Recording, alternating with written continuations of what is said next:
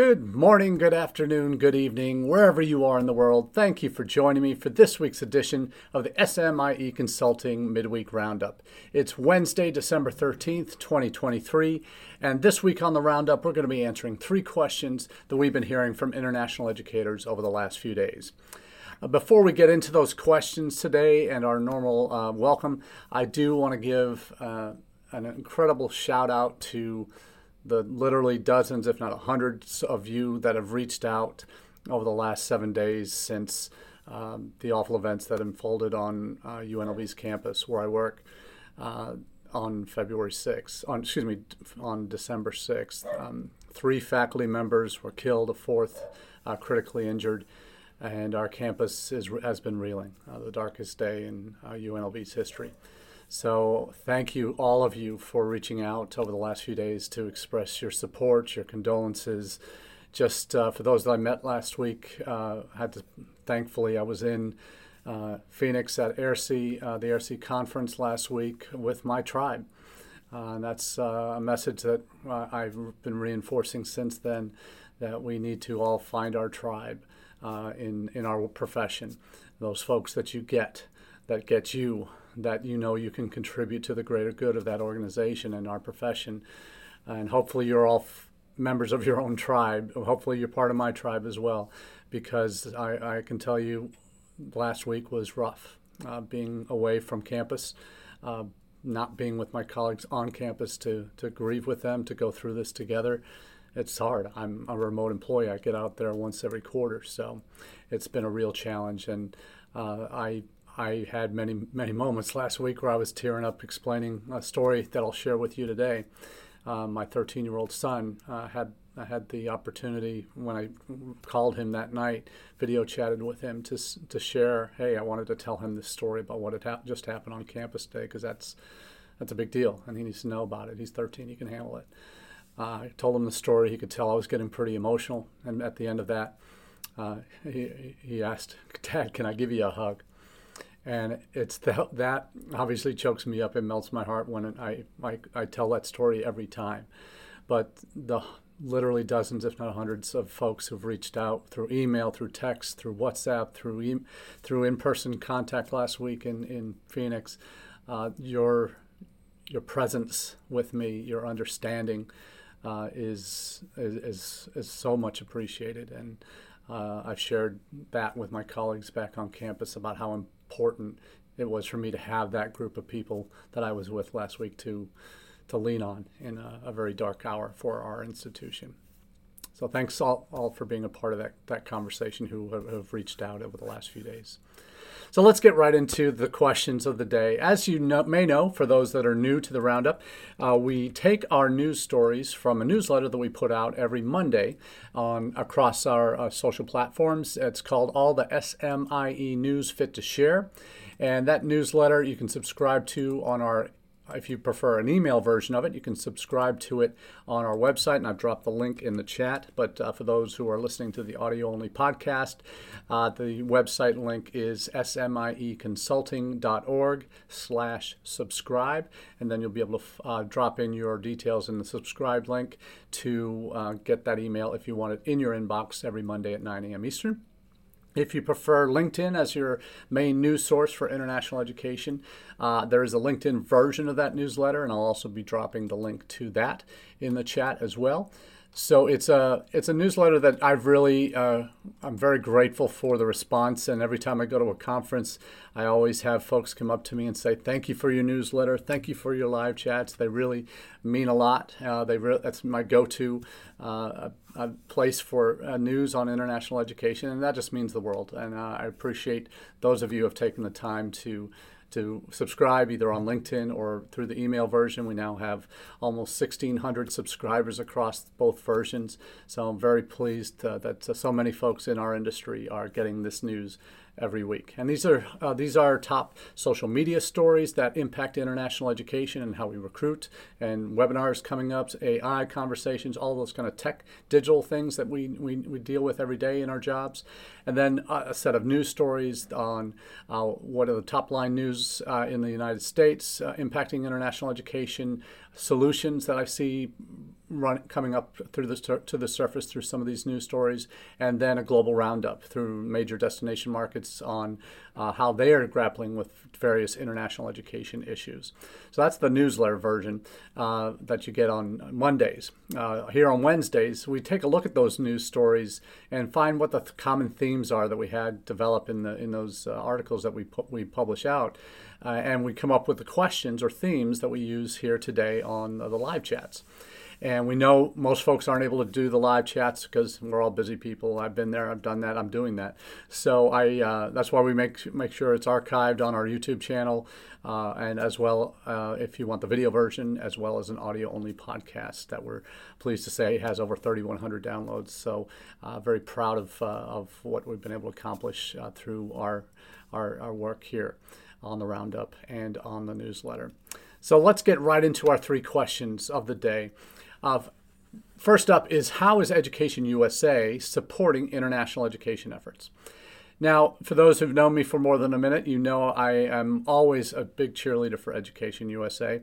I worked for them for six and a half years in DC as the first marketing coordinator for the network. Uh, developed the website, that uh, content that you have today. Uh, we uh, started all the EdUSA social media channels on the on the global scale back in 2009. Uh, we developed uh, the uh, f- Your Five Steps to U.S. Study during my time at Education USA, working at IIE. And one of the things I'm most proud of through my time at uh, Education USA for the higher ed folks is the development of what we called not only the EdUSA Forum, the in person event that Edu- Education USA now hosts annually, other than when NAFSA is in DC, uh, in DC, uh, is the EGG. Uh, that's what we com- we uh, we com- we we came up with. Our that was our acronym that we uh, we used to describe the egg, uh, and the egg is the Education USA Global Guide. Uh, and this is something we began back in 2010. Uh, at the same time, we launched the first Education USA Forum in DC back in 2010. we're in a hotel basement where we were. I think we got a couple hundred people. We were we were really excited about that.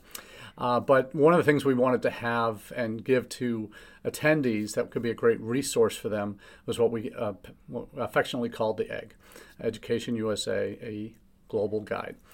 Um, when we talk about resources for uh, U.S. higher education uh, folks that are in the student recruitment side of the shop on international ed, uh, this is what when I when I first came up with this idea and we proposed it to the state and, and we developed the content for it, I wanted this to be something uh, that was complementary to Open Doors. Uh, we, I, we, I, talked, uh, wrote a blog about it. Some might have seen in the newsletter last week uh, about comparing SEVIS uh, by the numbers data, which is current year real time data from October, versus the Open Doors report, that is the previous year's academic academic data from uh, international of international students that was released in November. So we t- there was a blog about that, but I, I have always seen Open Doors as a, as an an essential resource for understanding the trends uh, that have been happening uh, in student flows to the United States, uh, the academic programs, uh, primary sources of funding of students, uh, where they're coming from, obviously, in the world, and charting that over time. And, recently, they've added in, in the last six or seven years, added in the new international student enrollments from the previous academic year as well, uh, which has added another layer to the important data that we need to track, which we saw during the pandemic was um, took some took some significant uh, dents.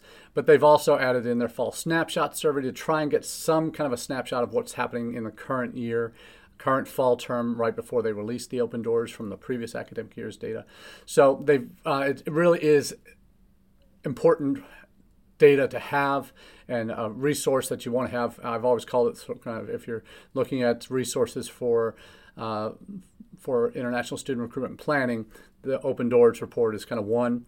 Uh, and and number two, I think more it's less interpretive uh, in terms of what it gives you, but the SEVIS by the numbers is probably number two. but uh, on that list. But 1A is what we tried to do with the egg back in 2010, and that's to provide the context of what's happening on the ground in the in the six uh, State Department world regions and in specific countries that would are highlighted for obvious reasons because they're major senders to the U.S. You find the kind of details about what social media strategies or, or platforms are working in those countries, uh, what the top best suggestions are for in-person recruitment versus digital recruitment. Uh, it really gives you the layers of data analysis of what's happening in each region uh, within uh, Education USA network. So you can have a sense of, well, is this the right strategy here, or do I need to shift gears and, and maybe do something different in, in another region?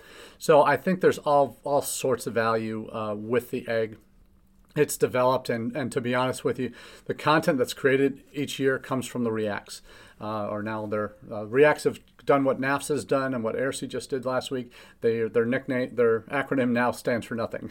so re- REACs are now REAC colon regional manager. So the REACs do all the hard work for the egg, frankly.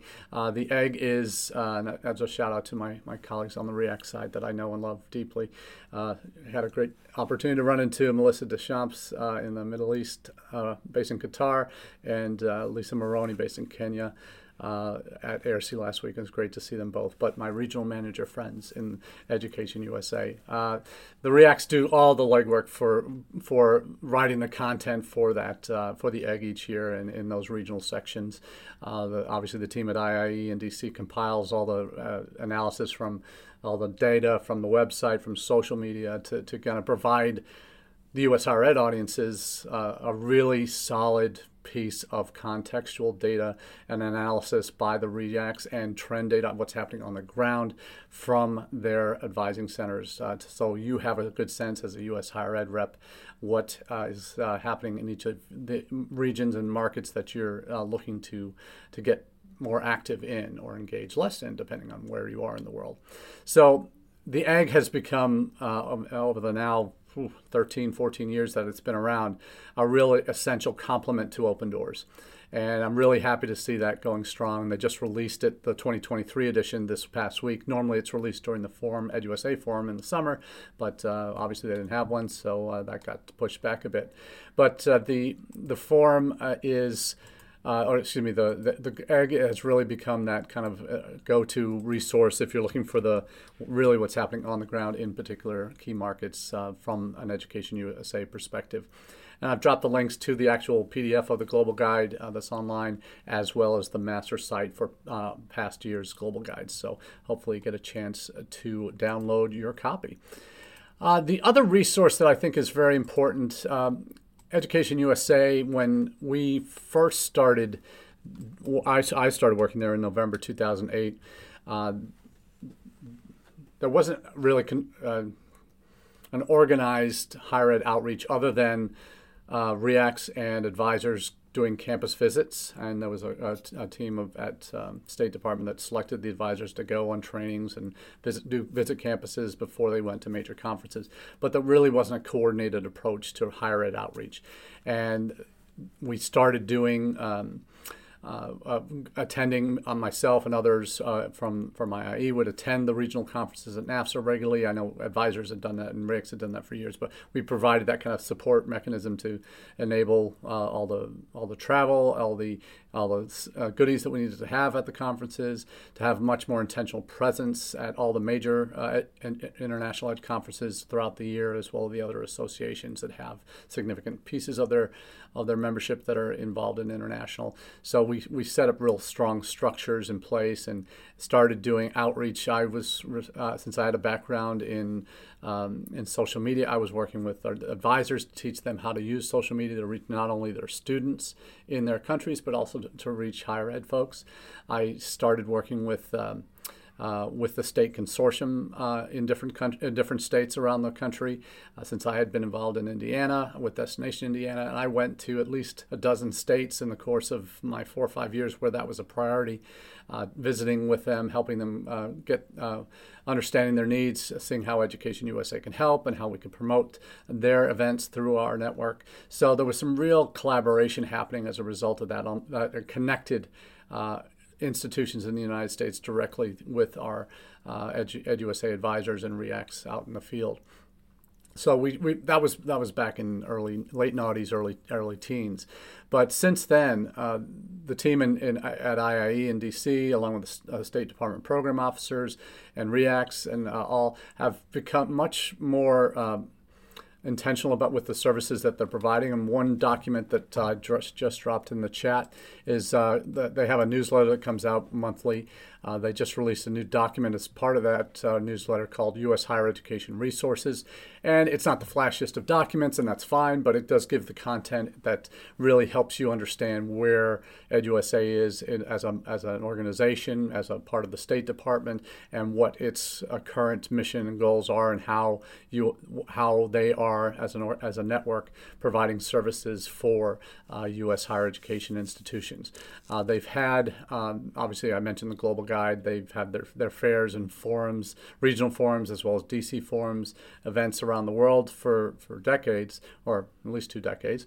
But now they have uh, also a new series. They've had seminars for a while, but they've also launched what they call Education USA Dialogues. And th- these are aimed to broaden and deepen their outreach domestically uh, to the higher ed community, uh, focusing on two themes, uh, according to this document increasing the number of, and broadening the diversity of U.S. higher education hosting students.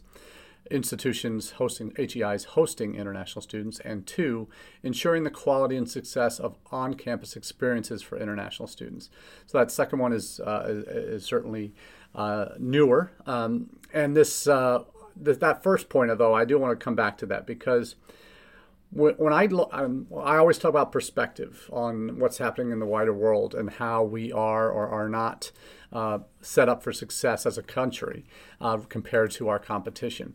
Uh, we've long lamented the lack of uh, a national international education strategy in the United States. I'm going to talk more about that in the second question of the day.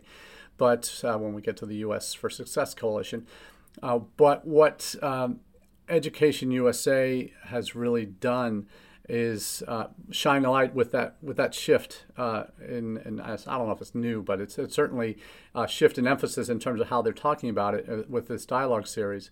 Is that we have so much more capacity than the rest of other than potentially China, uh, so much more capacity to host international students than our, our, our major competitors for these same students. You look at Canada, there are literally 400 post secondary institutions. Most of them, more than two, half, 60, 70%, are vocational colleges.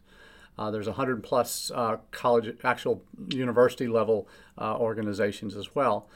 But they have almost over 800,000, maybe 900,000 international students at that few of a number of schools that's that's just unre- unsustainable to grow as much as they are. They are all 30 plus percent. Some of the private vocational colleges are up to 60, 70 percent, maybe 90 percent in some cases. For, and those have, a couple of those have closed in recent years just because they're so heavily dependent and really were just uh, money making machines for whoever those private uh, vocational college owners were rather than quality educational pursuits.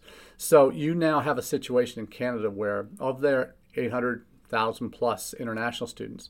Over half are at vocational colleges, uh, and the rest are at the university level. So they are chock a block full. There are, in, and you look at the institutions in uh, British Columbia, in Ontario, in Quebec, they are the three major uh, provinces that see the major- greater majority of international students, probably 80% or more.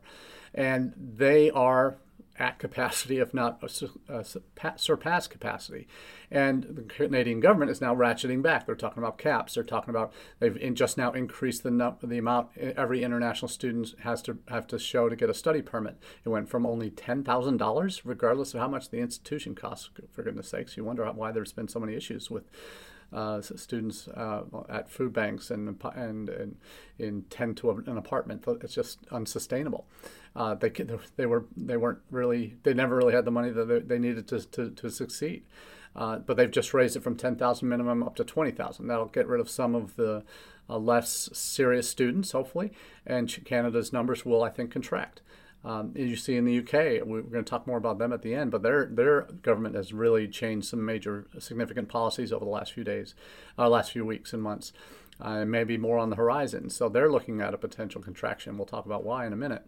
But you also see in Australia, they're talking about net migration limits and reducing by half the number of uh, net mi- uh, number of migrants they allow into the country, and students are counted in those numbers as well. Uh, they're tightening up restrictions on work, on uh, who, on the routes that students can take, and the visa processing piece.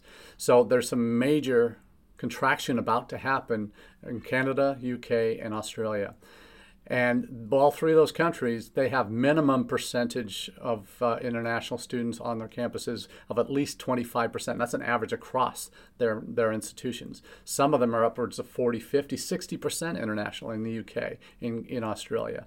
Australia has less than 40 universities and, and probably another 100 or 200 uh, vocational colleges where they do well too, like Canada but uh, they are at capacity. Uh, and what, in, when I say capacity, they're not 100% international in most cases, but what they are at capacity in is a, a tolerance amongst the public for more. Uh, and keep getting more and more and more. Uh, and that's happening. And you see the, the housing issues that have sprung up, uh, certainly during the pandemic, they became absolutely absolutely uh, devastating uh, topics on a lot of college campuses and in communities where these colleges are located. But now those there's knock-on effects now where those housing issues that popped up during the pandemic are now really a real barrier to further growth in a lot of these key markets. There's some there were UK universities saying, "Don't come if you don't have housing already sorted before you get on the plane." Uh, so that kind of kind of puts you off. So you wonder what the long-term sustainability of, of some of these countries are. But in the U.S., we're only at 5.5 percent international amongst our entire higher education audience, uh, population in the U.S. And granted. 60% of the international students are probably at less than 10% of the universities uh, that can host international students. But there are so many more quality institutions that have capacity to grow. Uh, and that is across the board, not just in the, the elite, in, uh, elite universities in the United States. So I think EdUSA's shift to diversify where international students go is a, is a, is a solid one. And in terms of the outreach that they can do to U.S. higher education institutions that maybe are just starting the process or thinking about uh, becoming more international, what they need to build to get to a point where they can host regularly larger numbers of international students. That's the real challenge. But I'm glad to see Education USA moving in that direction.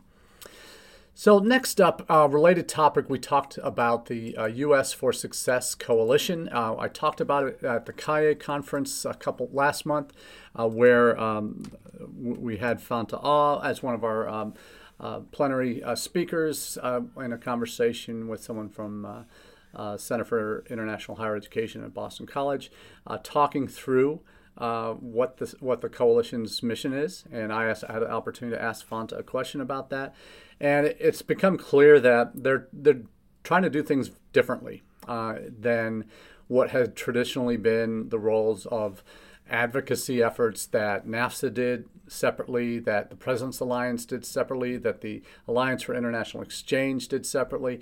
There wasn't a lot of coordination amongst those three. Those are the, probably the three biggest ones, and I'll put in International ACAC NACAC in there that had some advocacy work on the Hill where uh, where they really spent time uh, visiting with the uh, the elected representatives, giving them their their spiel about why that we needed their support for for what had been in the 80s and 90s a white hat international white hat issue on Congress, and that means it's a, a very much a bipartisan issue, and it is to a certain extent in terms of the funding. That's uh, there's always funding battles, but they usually come, have come up out on top in terms of pro becoming or being pro international education, but previous administration threw a lot of uh, threw a lot of uh, ashes onto a, a fire that uh, has, sparked, and with uh, particularly with res- respect to China, with Muslim nations, and the uh, previous administration's uh, first executive orders.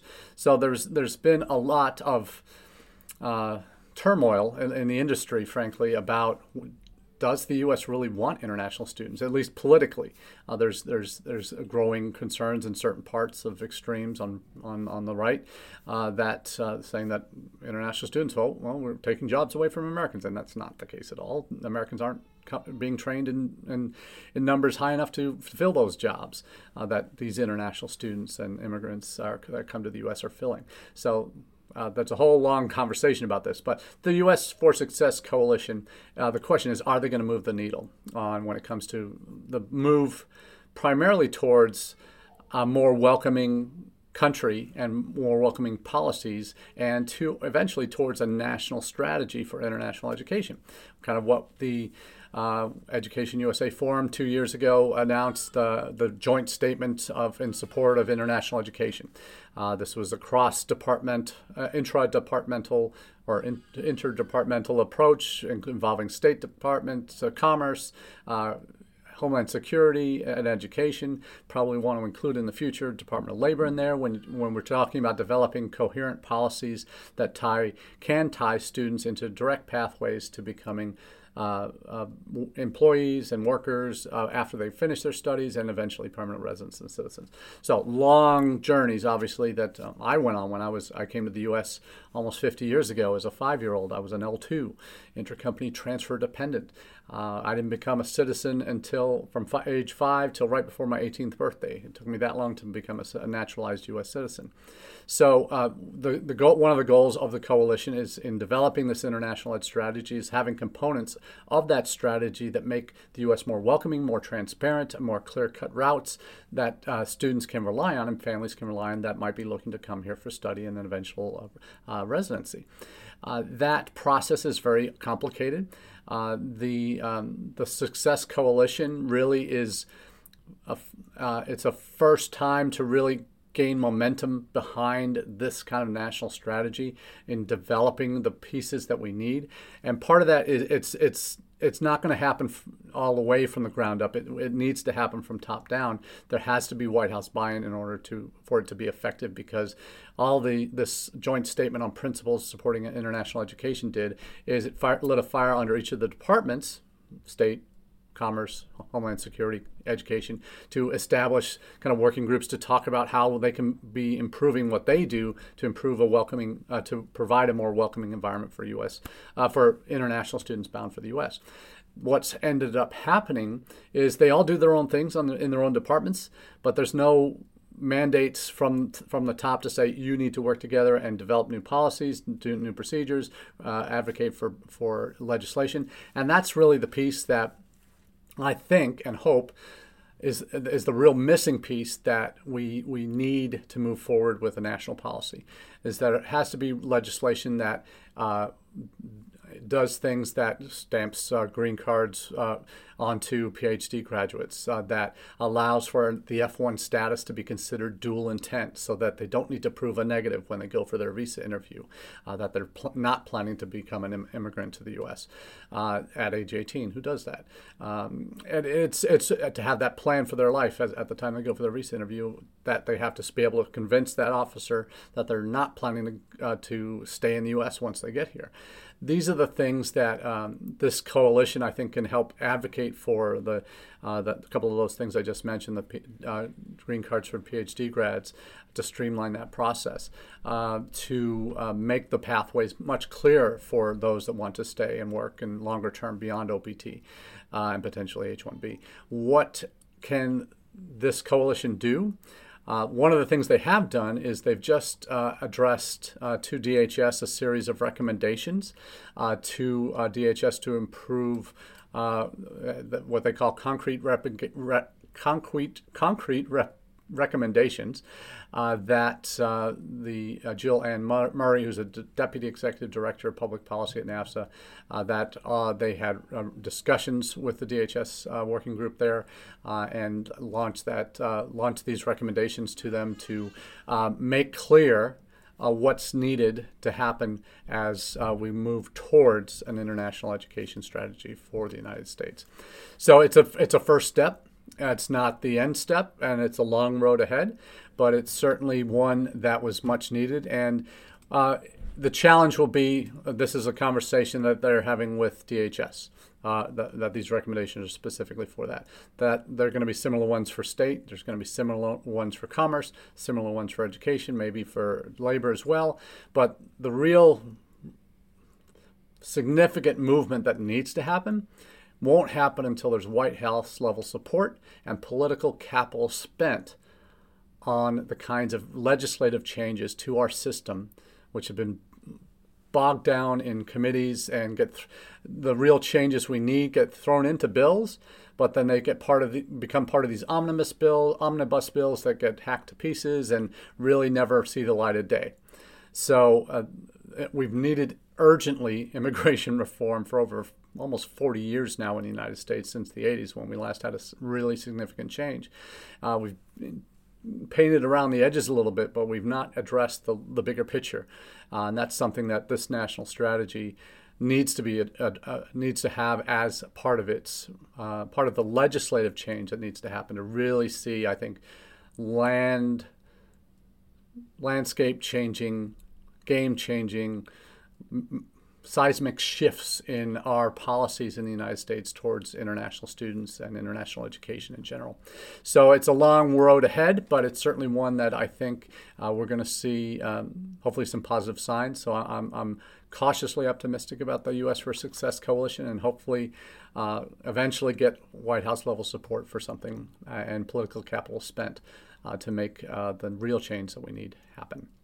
And the final question I'll touch on briefly today is Is the U.S. international student gravy train about to end?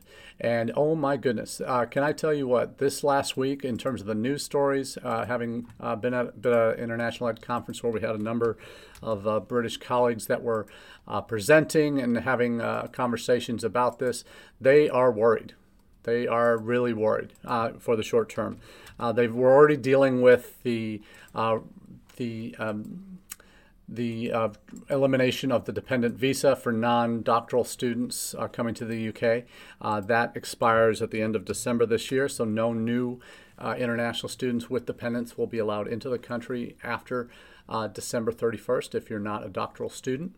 That impacts two of the UK's top markets for postgrad studies. that would be Nigeria and India. And they are already to already starting to see significant damage to uh, to their numbers. Uh, then you have to add insult to injury to that. Uh, we now see the Home Secretary, the new Home Secretary, uh, who took over for Suella Braverman, uh, the new Home Secretary, uh, Cleverly is now proposing a potential review of the graduate route. Now, for those who aren't aware, the graduate route is the UK's version of OPT.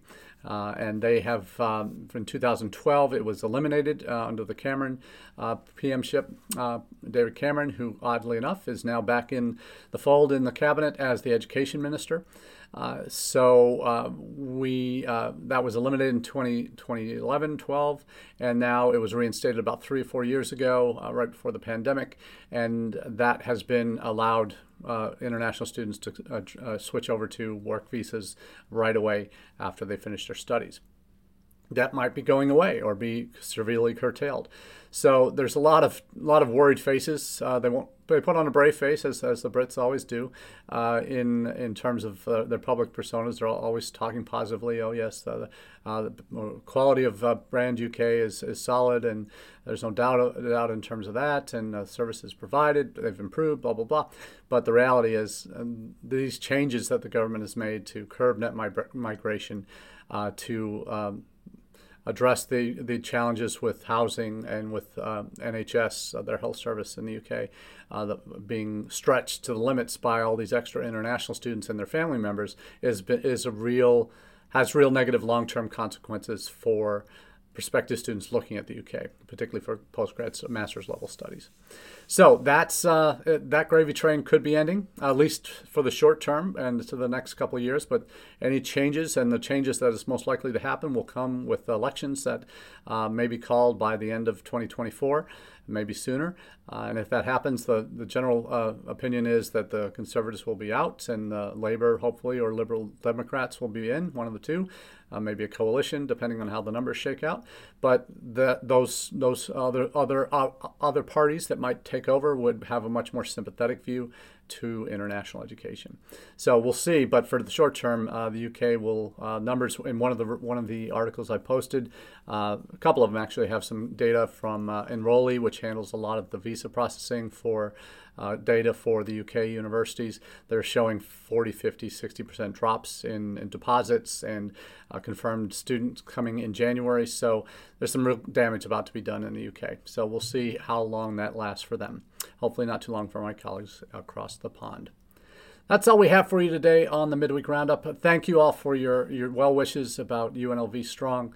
Uh, we're so um, we so appreciate all, all, the support we've been getting. We're about to have a, memorial on campus today for the um, for the three faculty who were killed, and we appreciate your continued thoughts and prayers for uh, the healing that needs to happen on our campus. So until next time, have a great day.